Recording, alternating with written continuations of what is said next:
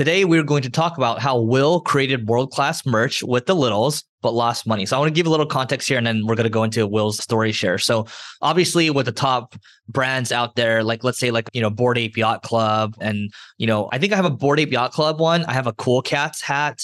I have a Bored Ape sweater and then I have the Littles gear and then you can see Wil's the Littles skateboard in the back and also the sweater that he's wearing. So merch is cool. I love representing stuff, but I've actually never done merch myself. So I'm curious to learn from Wil here. So Wil, do you want to talk about kind of what happened here and how you're thinking about it? Totally. In this space in particular, a lot of projects they see everyone doing merch and they just copy what other people are doing, slap a logo on a shirt, put it on sale, or give it to their holders. And that's just part of the roadmap. And I think that there's really not much intent as to why they're doing merch.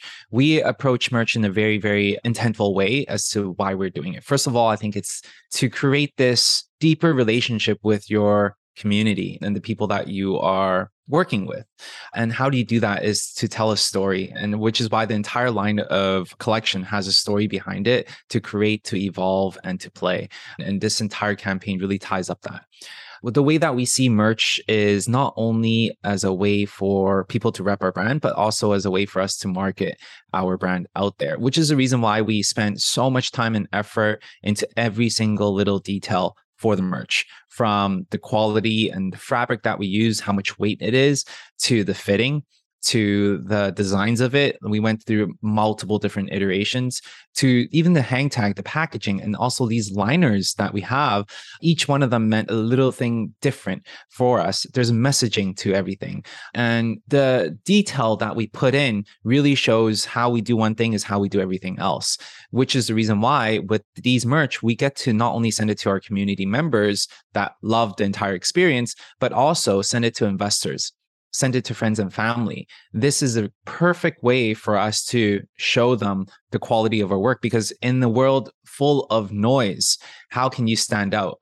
These little things is how you stand out. So at the end of the day, we actually lost money doing our merch, even though we charged for it because the cost of everything is just outrageous. Plus, the logistics and shipping and everything is just makes the entire process a loss leader for us. And so, by the way, just so everyone knows, I mean, I wear the little shirts, like they're super high quality, they're great looking.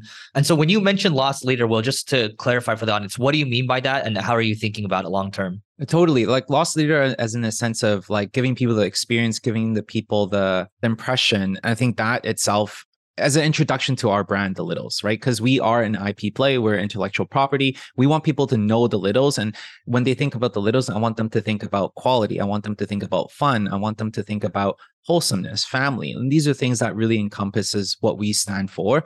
And this is, and I don't mind paying for that. I don't mind it being a lost leader because ultimately this is the only thing that is in real life that is tangible that people can touch and feel and experience aside from all the rest of the digital stuff that we have. So for me, being able to focus on continually delivering this experience allows people to get involved into our ecosystem. And that itself is much more valuable to me. Got it. And just so to give people another example, like a uh, or just help people visualize this. I mean, a lost leader at the end of the day is it brings you into the ecosystem and then, you know, you might lose money on the initial sale, but overall when that customer continues to buy in that ecosystem, the average order value or the lifetime value of that customer becomes uh, profitable. So it works out at the end of the day. It's more of like a acquisition strategy.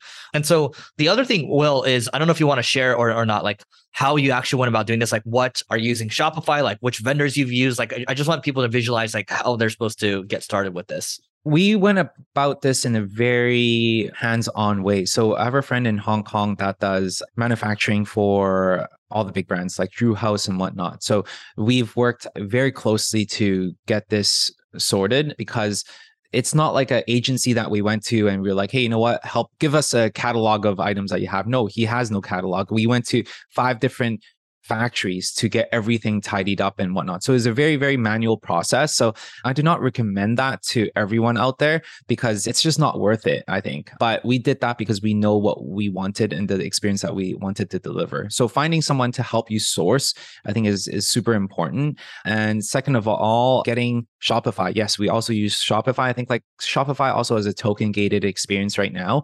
But when we first started, which was like six months ago, we actually had to custom create our token gated experience with Mr. Hype. His name is Mr. Hype. Shout out to you. So thank you so much for helping us create that entire experience.